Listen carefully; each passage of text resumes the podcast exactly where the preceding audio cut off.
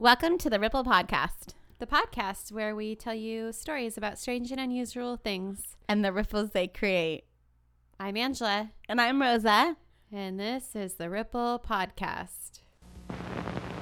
Get Ripple, the bright new drink with that ring-a-ding flavor. Ripple. All right. Are we starting for real now? We are. It's um later than normal. We've had dinner, we've had beer, We've had lots of Instagram. we've had uh, some some heavy talk. Yeah. Some some shit's going down in the world and it's it's not rainbows and flowers. No. But we're here to brighten up your Maybe Day? provide you with a little break from reality, hopefully. I mean, we're going to tell you real stories. Oh, yeah. Very, very real stories. but not like the current reality. Yeah. We're kind of like putting what is that rose colored glasses on? Yes.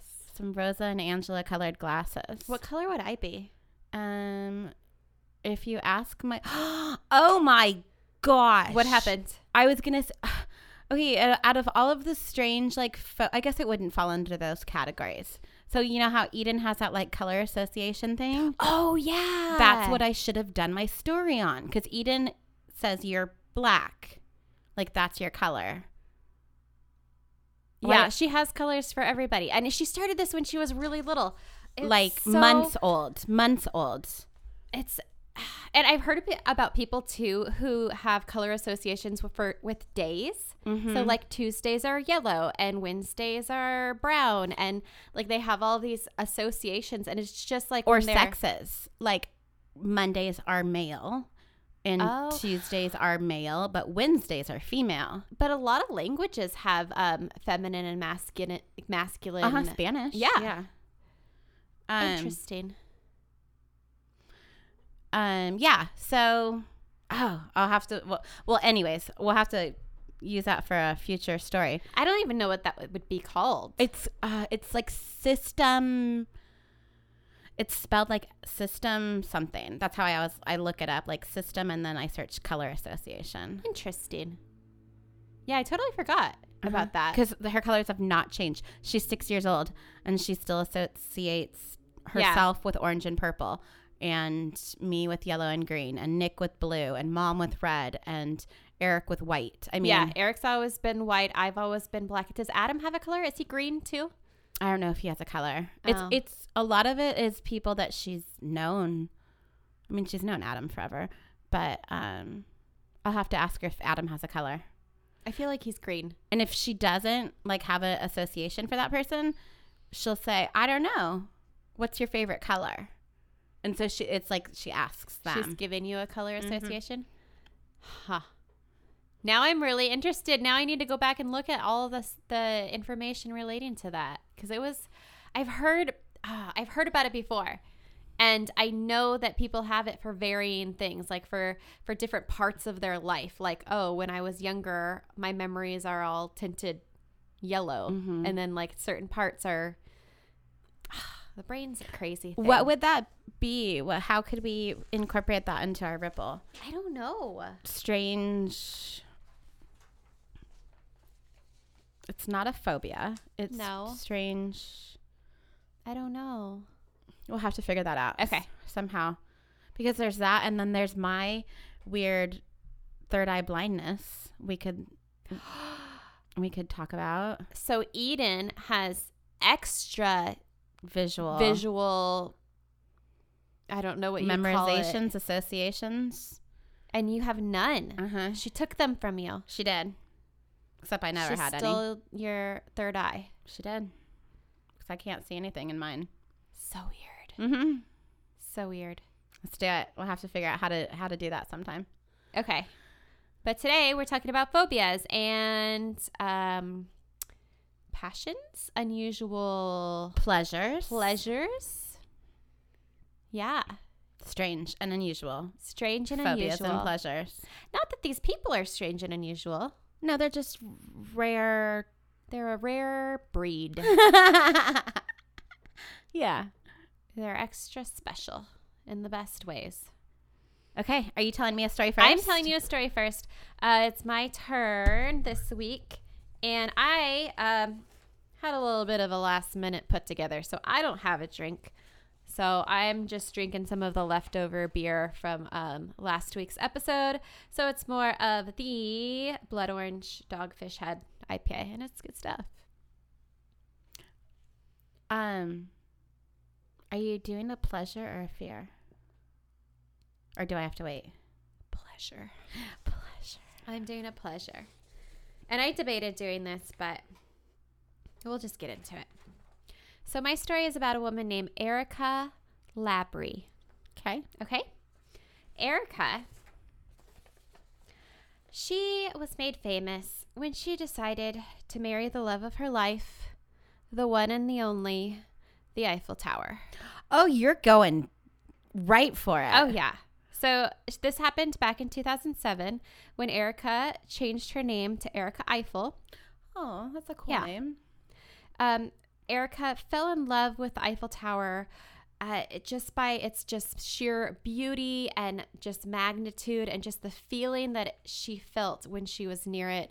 And she developed a relationship, and they finally decided to take it to the next level and have a wedding in 2007. So She it had married- nothing to do with its kind of phallic Oh shape. no, I'm not saying that at all. I Oh. mean, there's many things to appreciate about the Eiffel Tower. One of which that it is slightly resembles a very erect member. um, yeah. So let me tell you about. So she married it. How is she married it. How is that possible? How do you marry an object? Is it legal? Is I that a don't- stupid question? I don't think it's legal. I don't know. Oh, she's It's- married like in her heart. Well, they had a ceremony. She's married. She changed her name. Okay, so this is kind of going back to the whole like system, whatever that word is, like association. Mhm. So, does the Eiffel Tower have a sex? Yes. Oh, oh, you, okay. I'm totally asking a million questions, and I haven't even let you tell one par- paragraph yet. Okay, go. Okay. so we're gonna So back up into a step and tell you a little bit more about Erika. So she was serving enlisted in the United States Air Force, and this is back in 1993. Uh, she went to the Air Force Academy, and uh, during her first year, she was actually sexually assaulted by another cadet. Oh, that's horrible.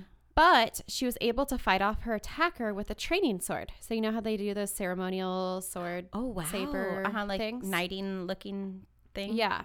Um, and after that, she actually was dismissed from the academy because they diagnosed her with a personality disorder. And the reason that they came to that conclusion is because once she fought off her attacker with this sword, she became just so attached to this sword, which was a form of protection for her, that she slept with it every night. She wanted to hold it all the time, and it was her sword. And it was the one thing that she said protected her. So she kind of developed this relationship with it, Okay, which totally makes what? Go ahead. a lot of people sleep with like a bat under their bed, or, I mean, for protection. That's That's not true. that rare. I mean, I guess like in bed with you, cuddling up to you is a little more strange. Yeah. I I mean it makes sense though. but she had like some serious trauma. Like, let the lady heal. Yeah, but at the same time, I mean, if they're in the academy, Yeah. they might not have time to let her do so. All right. So she gets out of the Air Force. She um, later on she has this boyfriend that she's kind of pursuing. I don't know if they're exclusive or whatever, but they're kind of in a relationship, kind of dating. But he was actually, um, I guess it would be considered an archer person that shoots bow and arrow, archery yeah. Archer. person. And she actually became attracted to his compound shooting bow. And she was more attracted to the bow than she was to him. Oh. Okay. So all right. So that's different. Mm-hmm. they split ways, No. but the bow stayed with her. oh. Uh, when they broke up, she kept the bow and then she took up competitive shooting. Um, just, uh, she was more than just in love with this bow. She actually developed a relationship. What happened to the sword? I don't know. She broke it off with it. Maybe, or maybe it belonged to the Air Force. Maybe she Oh. had to, to to Leave it break- behind. Yeah. So she admired the strength and the beauty of the sleek curves of this bow, and over time, they took it to the next step, and this became a sexual relationship. Oh. Uh huh. Oh. Yes. Okay. But this relationship really thrived because together they won first place in a shooting compound bow, I guess, tournament. I, I'm really ignorant to this, but I, I mean, I do. Ex- Contest, competition. sure. For the FITA and Olympic rounds at three National Cup tournaments. That's what it is tournaments. Oh. The Arizona Cup, the Texas Shootout, and the Gold Cup. Uh, following their sweep, they went on to win win a gold at the FITA team record with Team USA and Like the Olympics. Like Yeah. Like hardcore. 42nd World Target Championships in New York City. So this was straight up like traveling tournament. Not just like backyard shooting at a bale of hay. Like they were a team to be reckoned with. The two of them. Wow. She named him Lance, by the way. I think I, I forgot to say that oh, part. Lance. her and Lance. Uh, they were just killing it. They were stealing titles and doing all the stuff and the things. But over time, the relationship, like many do, kind of decided to dwindle and faded away, and they kind of parted ways. Uh, that is later on when she met the Eiffel Tower, her one true love. That's when they were married.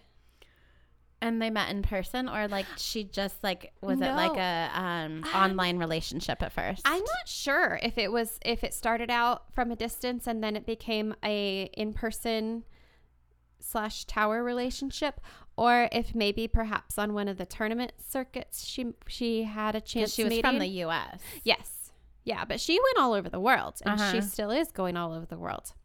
as a archer. No, not anymore because of that relationship that They broke fell apart. Uh huh. She put down the bow. Um, it's so hard. To, yeah, I can't. It's so hard to do this straight face with you. I want to respect her wishes, but I have so many questions.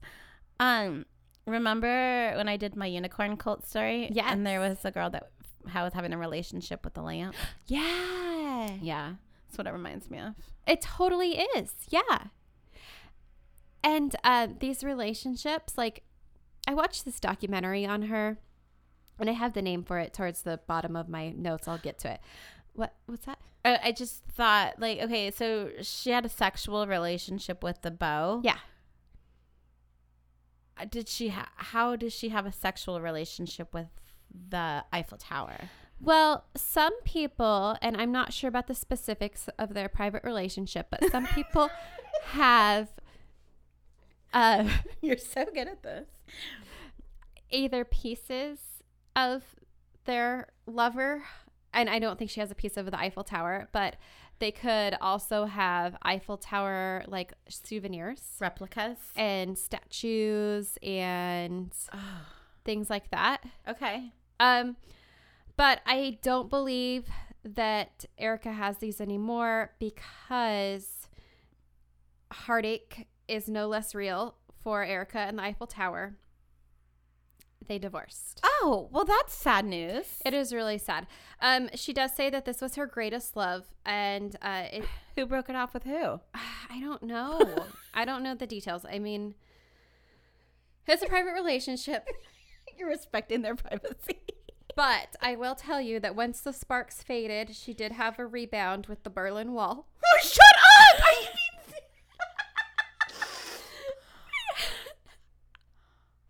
She- and then she's also had numerous affairs fences.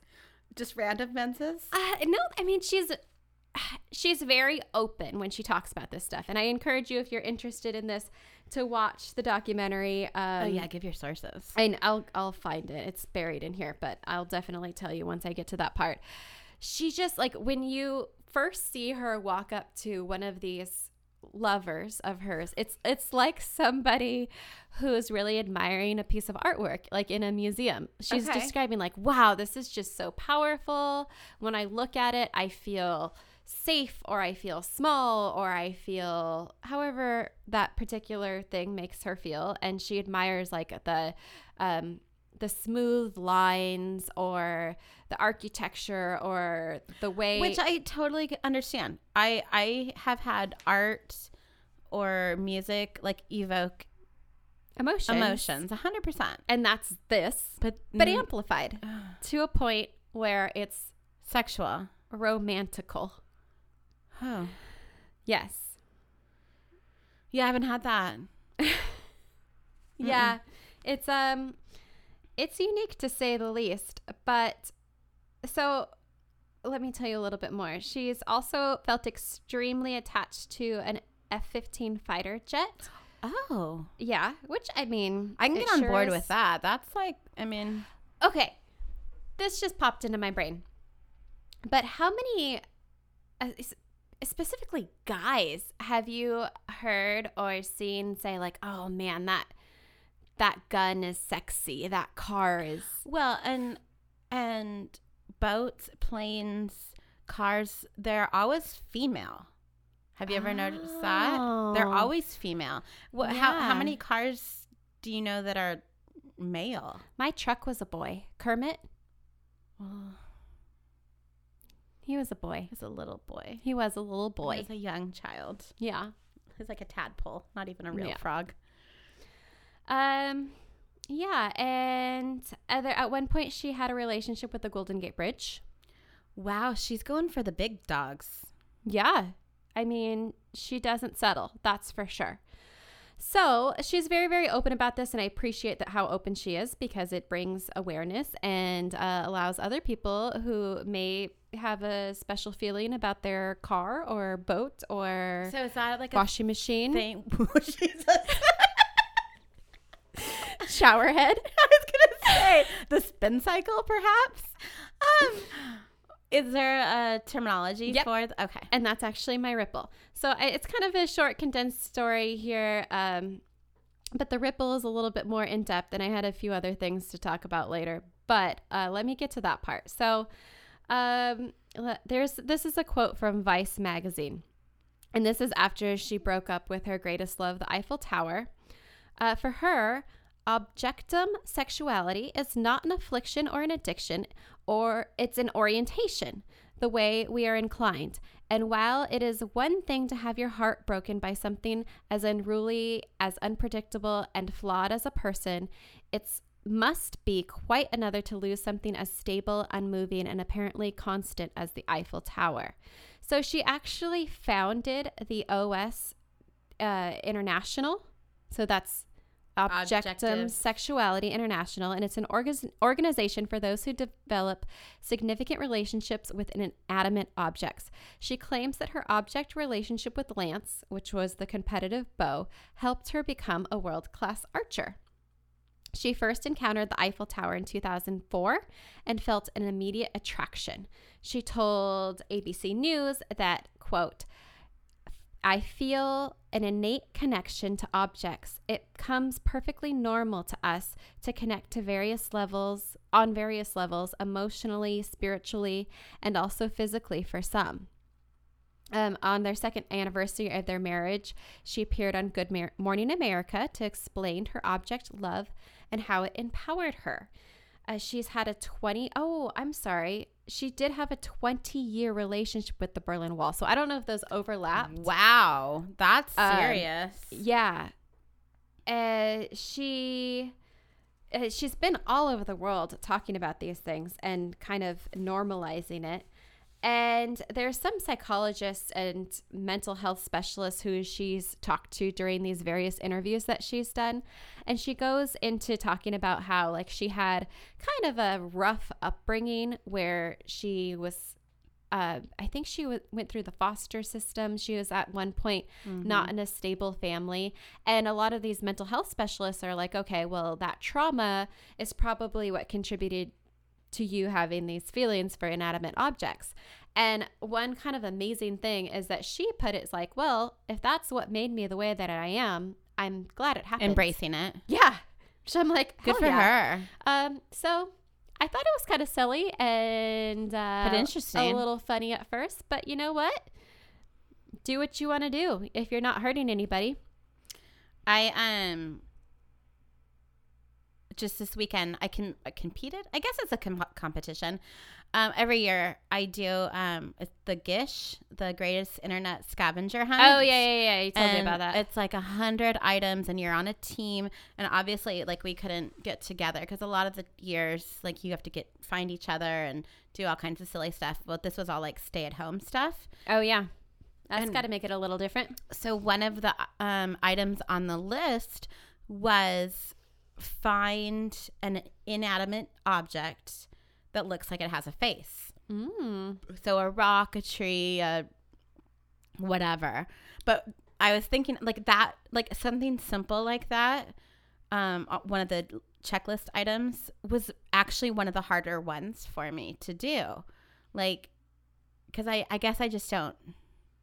I mean, obviously she's not seen a face in the um, Eiffel Tower, but like she had a connection with something that was strictly an object. She sure did. Huh.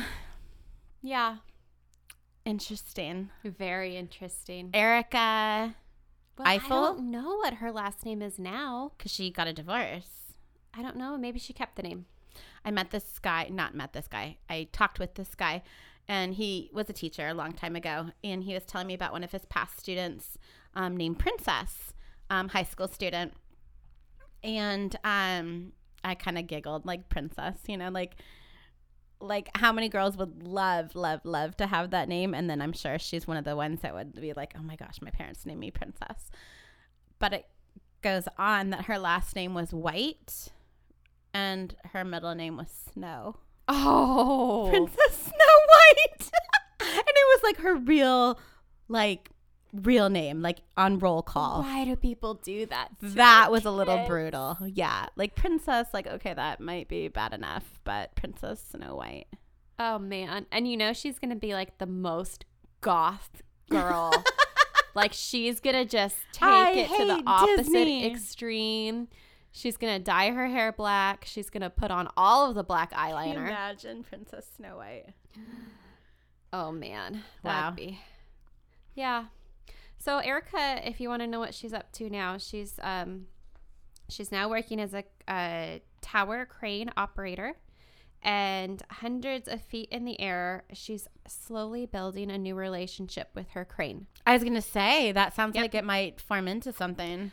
She says it took me to uh, uh, uh, uh, it took me a very long time to accept that maybe it's okay to start another relationship. She explains, echoing the sentiment of the widows and divorcees across the world. I thought I'd never fall in love again, but being a crane tower operator, or is it tower crane operator? No one can question or bar me from getting to know this object. I feel like the buildings we're creating together is almost like children. Oh, that's kind of deep. Wow. And people, How old is she? I don't know. She's done everything, huh? Seriously, she's been all over the world, had a 20 year relationship. Yep. Very accomplished woman. Now she's just starting raising her children. She just is. Wow. It's never too late It's never too late. And uh, as I was going through this, I was thinking of like some of the great things that it would be like to have, um, you know, Eiffel Tower, Golden Gate Bridge, whatever, as your significant other. It's like you never have to worry about where they are. Yeah. They're never going to lie to you. People are always telling you what they're up to. Absolutely. They're tagged all the time in social media. You know exactly what they're doing. Uh huh. And what time of day it was. They're never going to argue about what Netflix show to watch. No, you've got the remote. Mm-hmm. Except when it's like, I don't know. I've never been to, to Paris, but I think they do like a nightly light up show on the Eiffel Tower, like to music Oh. and lights and stuff. I think they do. I think you're right. Mm-hmm. So just during that time, you know, they'd get to call the shots. Yeah. That's that's a compromise. Sure. oh my gosh, that's crazy. So the more you know. All right.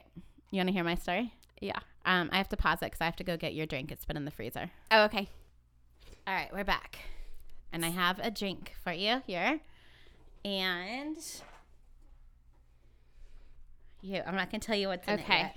Or do, do you need some prep? Nope. Oh, okay. It's it's I prepped it all at home. okay. I just need to pour it out for you. Here you go. Right. Oh, Oh, my god. shoot! I what is spilled. that? It's like thick brown. what the hell? Spilled. Darn it, Eric's gonna Oh kill me. shit! You did spill. What? i- It's thick. What? It's like a melted, frosty looking, slightly more brown. Taste it. I'm afraid to. Taste it. Okay.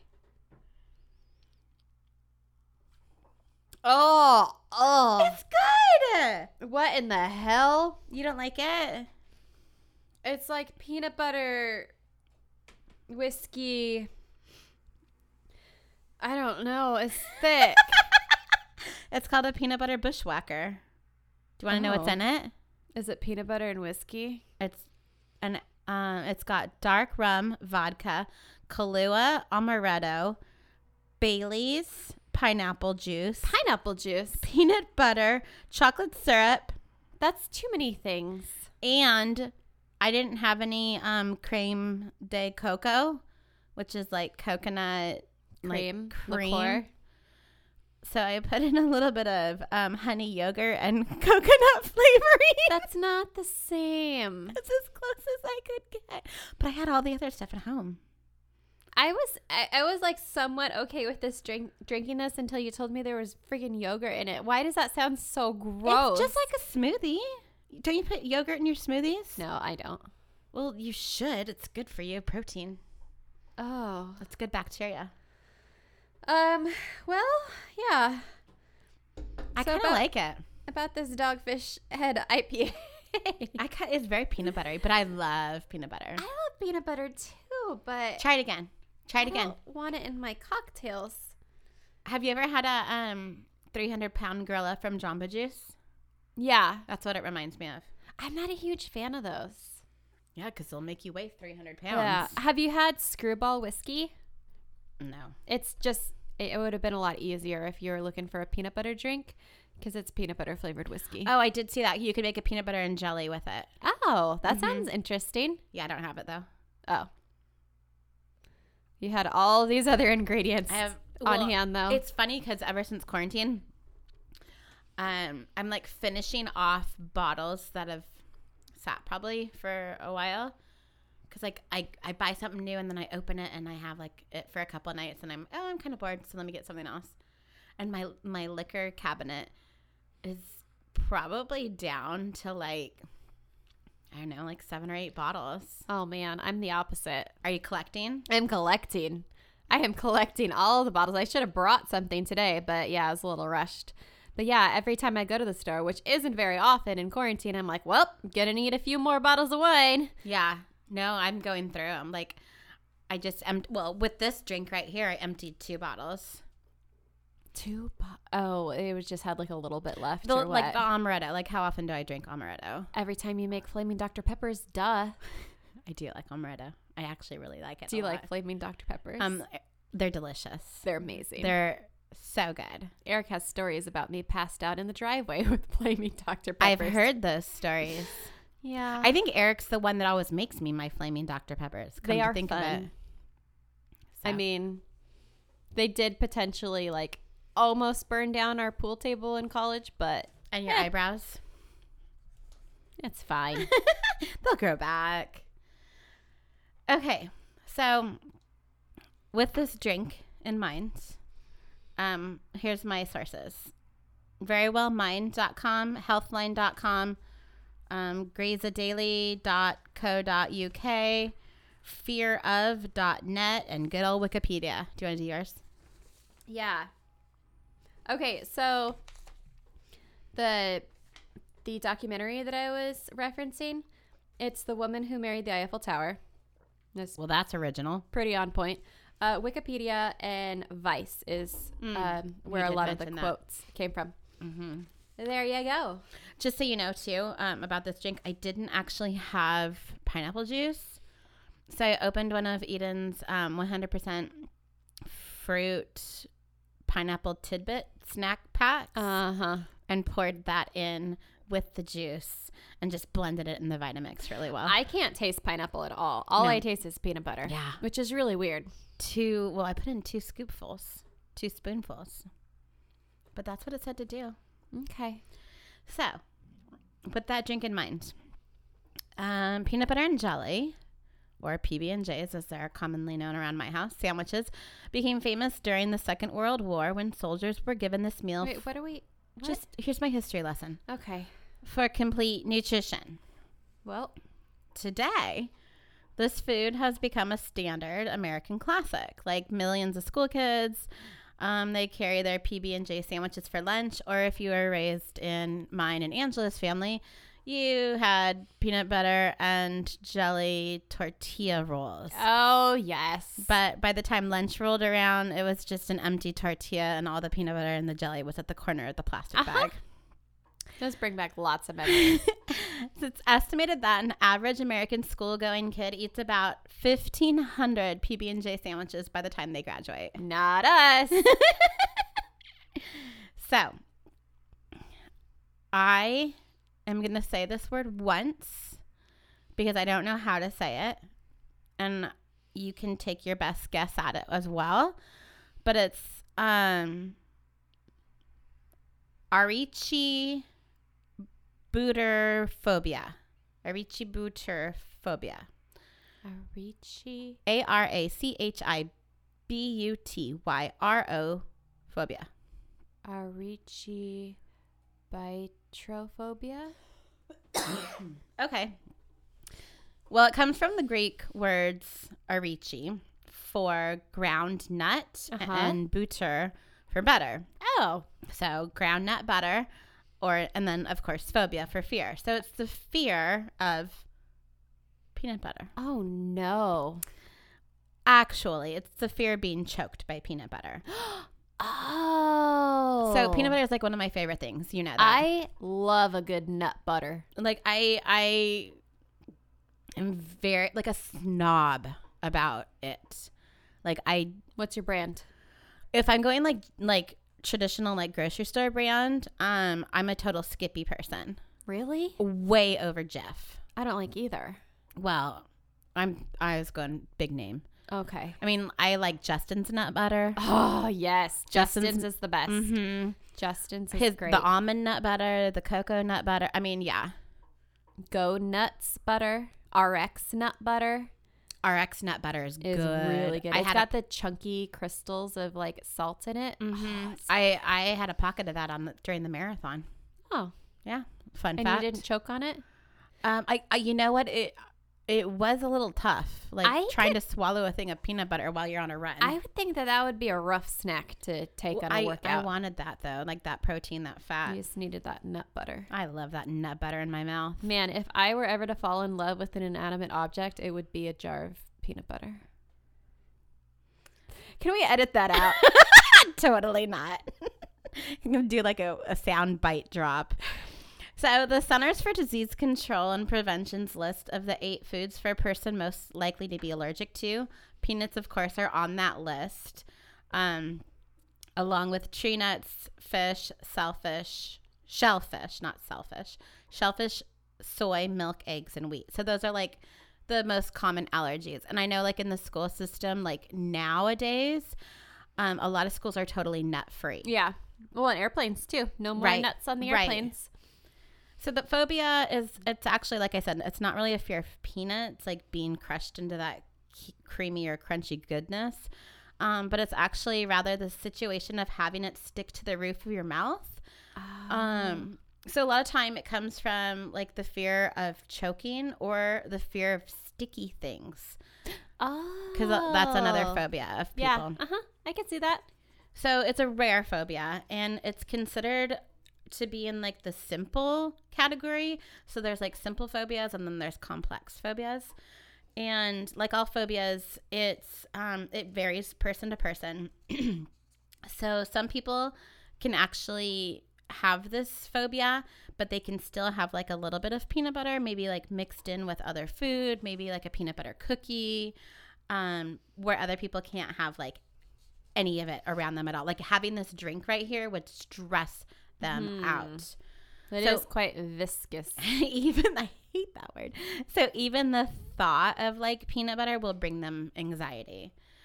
Um, so sometimes it's not just limited to peanut butter either. Uh, The whole roof of the mouth coating situation is actually more common than you would think. Like if you think of other things that have that texture, there's like Nutella, bananas, avocados, like that kind of sticky, thicky, thick Viscous thing. Stop saying that word. So, um, external factors can also trigger it.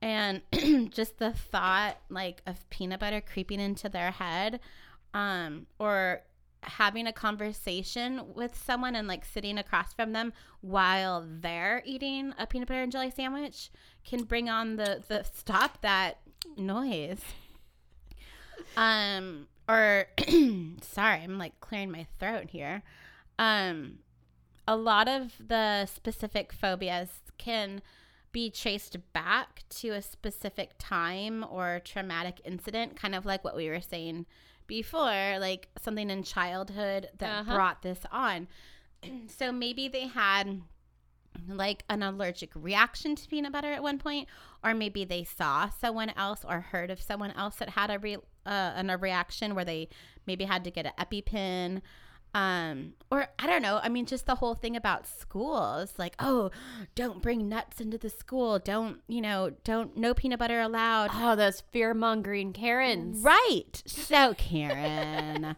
um so maybe even that has brought on the phobia because it's been they've Made it been heard so it so public. much. Mhm. Right.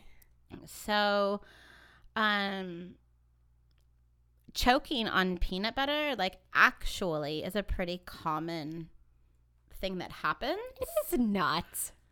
according to whatever source I got that from. It is. I don't believe you. I'm gonna put a big old spoonful of peanut butter on the roof of your mouth.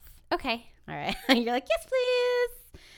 Um, so the anxiety that can happen, it can like typical anxiety, like the whole flight or flight feeling, um, when you're in a situation where peanut butter is being served or it's just close to you. Um, they'll have part heart palpitations, nausea, sweating, tremors when they're exposed to peanut butter. It's an awareness that your thoughts about choking on peanut butter might be unreasonable, but you still feel helpless to change your reaction. And then the people will actually have difficulty swallowing, which will kind of snowball effect. Because you feel like you're like choking. Right. And so then you really are having a problem swallowing. And so it just kind of Oh. manis- manifests. So okay, are these people? They may not have any sort of allergy at all. Right. That's weird. It's not an aller- It's not an allergic to peanuts or peanut butter. It's Because strictly I a can phobia. understand like you have an allergy, therefore you have a phobia. No, no That's allergy. Bizarre. Even though it's delicious. A hundred percent. Man, I can't imagine what happens when Halloween comes around and Reese's has their uh, pumpkins Mm-hmm. and everybody's like, Those are the best. oh, so good. Did you see the Santas? Was it Reese's? The Santas? Yeah, they're no Christmas trees. Santas. I think it was the Santas. They look like penises. Yeah. Uh huh. Ah, so great. yeah. I love Reese's. Oh, man. All right, so treating this phobia, it's actually highly treatable by using cognitive behavior therapy. Um, and then it can actually have a lot of success in just one to three sessions. So, the cognitive behavioral therapy is like a type of talk therapy, and it involves discussing your fears or other emotions surrounding the peanut butter. And then you form a plan together to reduce the negative thoughts and fears. Um, there's also exposure therapy or systematic desensitiz- desensitization, Sign me up for that. where you just get exposed to all the peanut butter. Expose yourself, peanut butter. Expose it to me. it's possible I'm the most. Angela Peanut Butter. you're gonna you're gonna marry the jar of peanut butter after this episode. Um, it's it's a simple way to to treat simple phobias according to the, the professionals.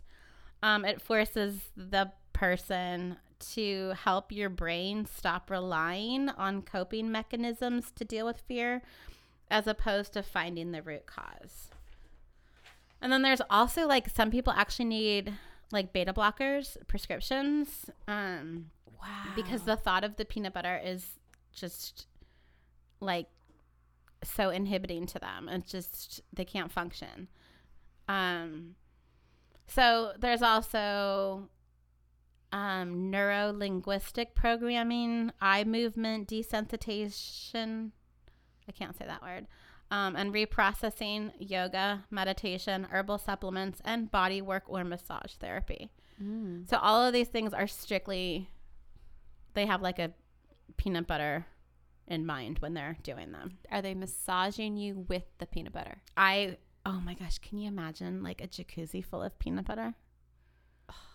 It'd be kind of like mud. Like it'd be I, thick. you know what? That actually, get stuck in it. right. I was just thinking that might actually give me peanut butter anxiety if I feel like I'm in a, a vat of peanut butter quicksand. Yeah. But I, I would be down with the hot peanut butter massage. oh oh or a peanut butter facial.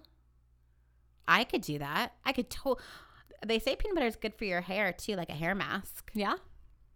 Might have to do that. But then again, I don't really want to waste delicious peanut butter on No, just lick it. Just lick it off.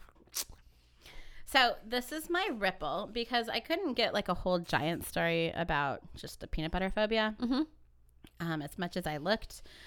But I'm going to tell you a little bit about PCA, which is also known as the Peanut Corporation of America. Oh. And they were a peanut processing business with multiple plants in mainly the southern states. And they Where just peanuts grow. distributed across the U.S. Um, it was also one of the most massive and lethal food-borne contamination events in U.S. history.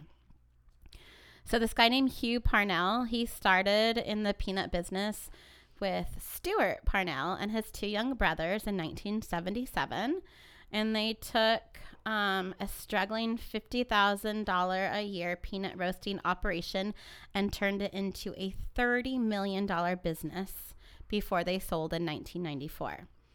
Um, Stewart Parnell, he actually continued on as a consultant for a while in the for the Texas plant in 2000, and then in 2001, he brought the Blakely, uh, or I'm sorry, bought the Blakely, Georgia operation as well, and um, he tripled the revenue at that plant by 2004, um, turning its first profit in 15 years. So he was like, like on it, like he was making money from these peanuts. Okay. Um, they actually produced more than 2.5 million pounds of peanuts per month. Wow. It's a lot of peanuts. So, um, this corporation provided peanuts and peanut butter products primarily to, like, quote, institutional food markets. So, schools, prisons, and nursing homes All right. and they sold um, also to manufacturers for like use in cookies, snacks, ice cream, dog treats, and other low end markets. Okay. PCA permanently halted its operations after it was found to be the source of a massive salmonella outbreak in the That's what I thought. So, do you remember this at all? Vaguely. Yeah. In, into it was uh, Peter Pan. well, they don't name it because it was well, you'll see, Oh. but that was probably one of the many. Oh. Yeah. Because I remember I had peanut butter pan nut peanut butter at the time. Wait, what year was it? 2008, 2009. Um. So what were you doing Yeah. during those years? No, because I remember because I didn't. I was in college, and I went on my first like I have to pay for everything myself shopping trips, and that's back when I was like, oh, I got to get the cheapest peanut butter, and Oh, it was Peter Pan, it. That's It where was you Peter Pan. and it was awful. Mhm. I'm sorry for all of you peanut butter peanut Peter Peter Pan peanut butter lovers. But yeah, it was terrible. And then I remember hearing about this whole salmonella thing, and I'm like, of course, of course, it would be the peanut butter that I bought. Yeah. So there had been concerns about sanitation of the company since the mid 80, 1980s, but nothing officially was ever done. Um, they were sued by American Candy Company in 1990 and by Zachary Confections Inc. in 91. after it was discovered that PCA's products exceeded the FDA tolerance level for um, aflatoxin, which is the mold derived toxin common to peanuts. So in, tw- in 2006, the Nestle Corporation they completed an on-site audit of the PCA's Plainview plant and gave it a quote does not meet standard score on nearly all 40 inspected areas. And then in the Georgia plant, um, there was an expect- inspection in 2008 where they found molds on uh, like the bags holding the peanuts. Ew. Um, they counted 43 mouse droppings and oh, they no. they saw a live bird walking and flying inside the warehouse. Wait, a 43 per building? Like the whole building? Uh, yeah, I guess on the floor, like on the processing Hmm. floor. And I guess a live bird's better than a bird. Well, it probably right? wasn't live for that long, and birds Wait. poop a lot. Ugh. Um, in 2008 and 2009, the salmonella contamination event, um, the, actually nine people died, Ooh. and at least 714 people, and half of them were kids because that's what kids eat, um, got sick. And it was all from the food poisoning after eating those products contaminated by those peanuts. Um, and that contamination triggered the most extensive food recall in U.S. history up to that time. really? It involved 46 states, more than 360 companies. So that's when you said like Peter Pan. I was like, well, you know, that was probably one of the many because there were 360 different companies involved and more than 3,900 different products manufactured using the PCA ingredients. So in late 2008 and 2009, um, those people died and um, other people were sick. And according to the Center for D- Disease Control, the real numbers were believed to be much higher since, like, for every reported case of salmonella, on average, there's another 38 or so cases that go unreported. Ah, that makes sense. Because some people just think they have a stomach bug or they ate something, you know, maybe they don't know what it is. You So if you, you know, multiply 714 by another 38, I mean, Yeah. that's a lot, a lot of math. those are those are numbers, all right. so it, um, FEMA actually ever actually had to recall emergency meals that were sent after a massive ice storm. oh shit. And so, since that storm left a whole bunch of people without power, the postal service actually had to go door by door to door in Kentucky to warn the residents and hand out 600,000 flyers In an ice storm? during an well because like FEMA drops the food off, but yet we can't tell these people, "Oh shoot, don't eat that food that we just gave you to survive because it actually might kill you." Man, So, there were also food banks ice nationwide. storms and mudslides. um, nationwide had to discard thousands of pounds of food.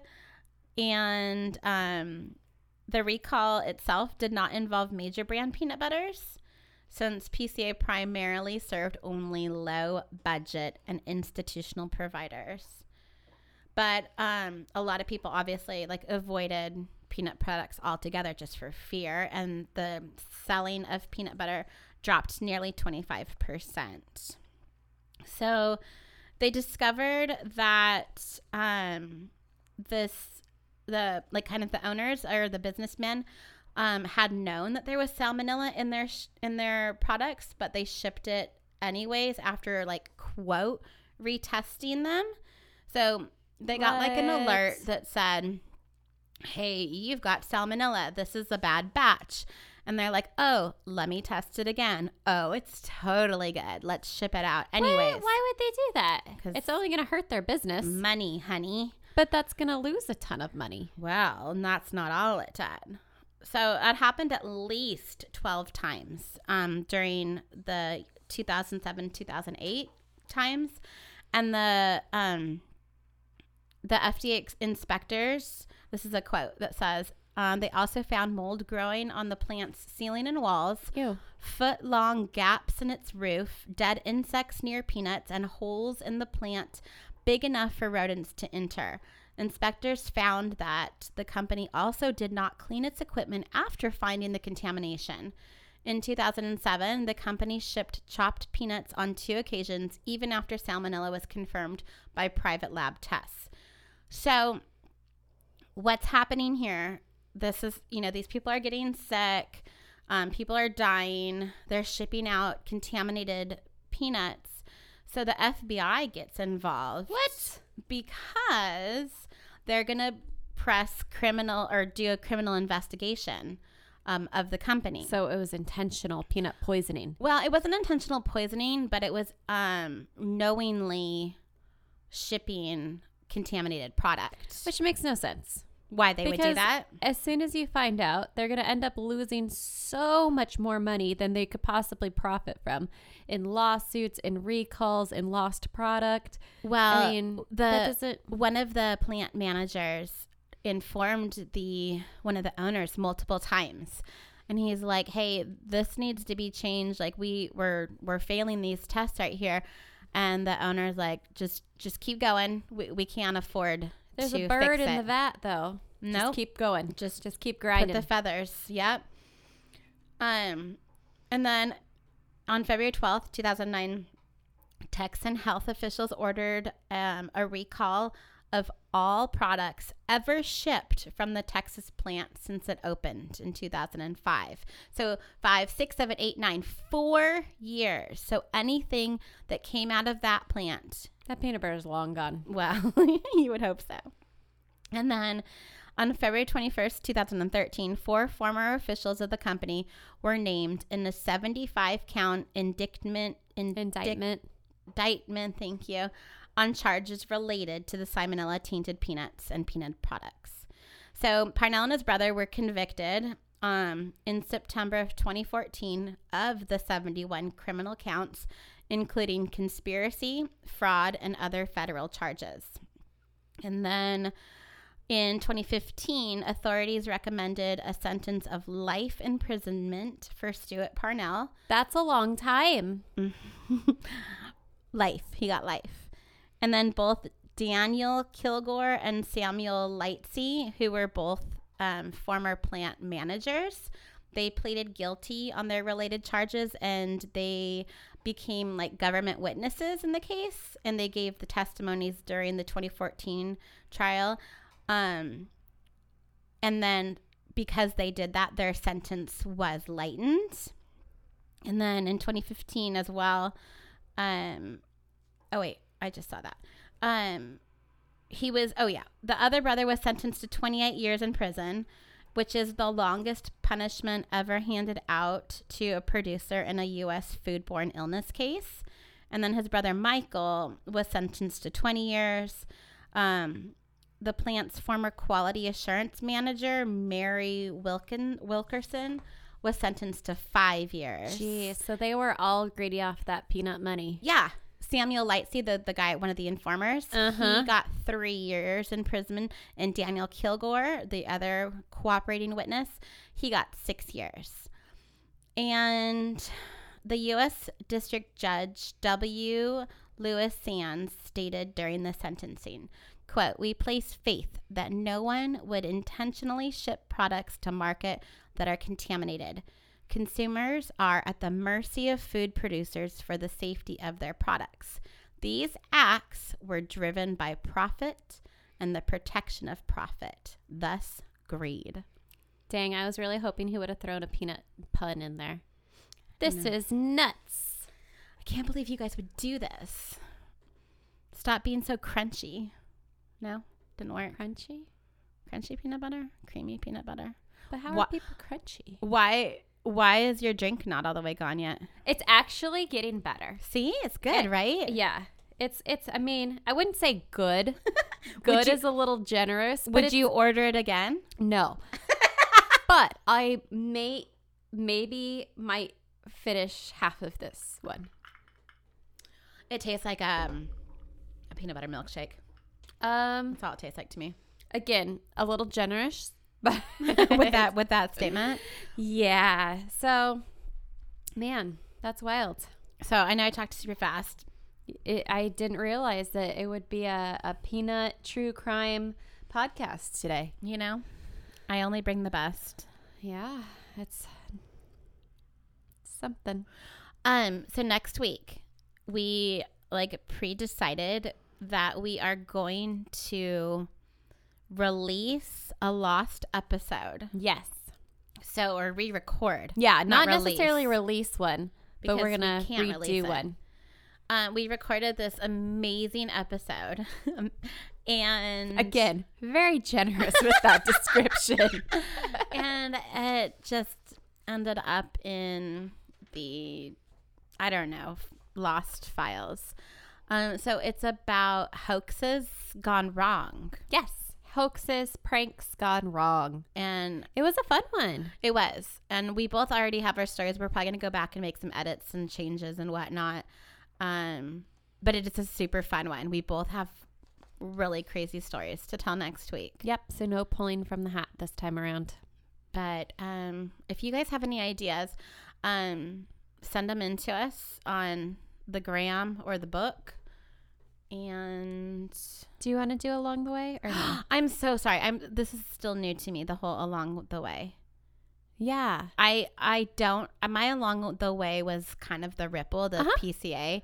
Um, and I meant to mention that. But did did you have an along the way I that you found along the way? do because I found so many fun things when I was searching for this topic. I watched way too much My Strange Addiction. Oh on yeah, YouTube. totally. So I also came across an infographic on YouTube about uh, the top strangest addiction or phobias. Sorry, not the addiction one, the phobia one. Okay. So I'm gonna read you a name of a phobia, and you're gonna tell me what it is. Okay. This one you should probably know. Arachnophobia. No. Fear of spiders. Go. Now I just realized how hard these are to pronounce. See, that's why I only said it one time. Uh, trypophobia. Uh, fear of holes. Yeah. See, that was an easy one for you to get you warmed up because I know that's also something that Eden has. Mm-hmm. I know a lot of people have it. It's fairly common. It is. It's a, it's another strange one. Which, I mean, how do you avoid holes? But- well, it's a certain pattern of. I actually, when I was watching this, it, it made a lot more sense. So it affects about 16% of the population, and it's this fear of patterns of dark holes that are placed at somewhat equal spacing against a light background, if that makes sense. uh huh. and they think that it could possibly be a like a protection mechanism from long long long time ago Like that caveman days. yeah caveman days because oftentimes venomous things would have that pattern like frogs and snakes and other critters that are poisonous and maybe that's why you have the fear of it Hmm. crazy huh Yeah. okay next one turophobia Turophobia. turophobia Fear of beards. Nope. Cheese. Oh, Fear of cheese. I would not. That's nope. I love cheese. Mm, yeah. I, I think I'd rather have a fear of cheese than a fear of peanut butter, though, if I had to pick. It's a tough one. Uh, next one is omphalophobia. You're not even saying. You're just making up sounds Um, now. No. Omphalophobia. Phallop, phallop. Fear of fallopian tubes. Oh, you are actually really close. It's a fear of belly buttons, Oh. either your own or somebody else's. How do you be scared of your own belly button? Because when you're touching it, it feels like you're feeling your internal organs and they shouldn't be touched like that. oh, well, then don't stick your finger in that hard. Um Papaphobia. Papaphobia. Papaphobia. Fear of popping balloons. Fear of the Pope or other religious objects. Uh no I should just let you read these. Because I'm really good at reading. Nomophobia. Nomophobia. Noma. Noma. Noma. Mm-mm. Fear of a certain word. Fear of being without your cell phone. Oh. Okay. Ephophobia. Stupid one. I'm not pronouncing any of these right. Epiphobia, Fear of teenagers. Mm. Phagophobia. Fear of swallow. This is the peanut butter one. This is a fear of swallowing something that you could po- possibly choke on. Was that in your research? You didn't tell me about phagophobia. I didn't know. Phagophobia is a fear of swallowing something associated with the fear of eating or gaining weight, but oftentimes the fear of choking.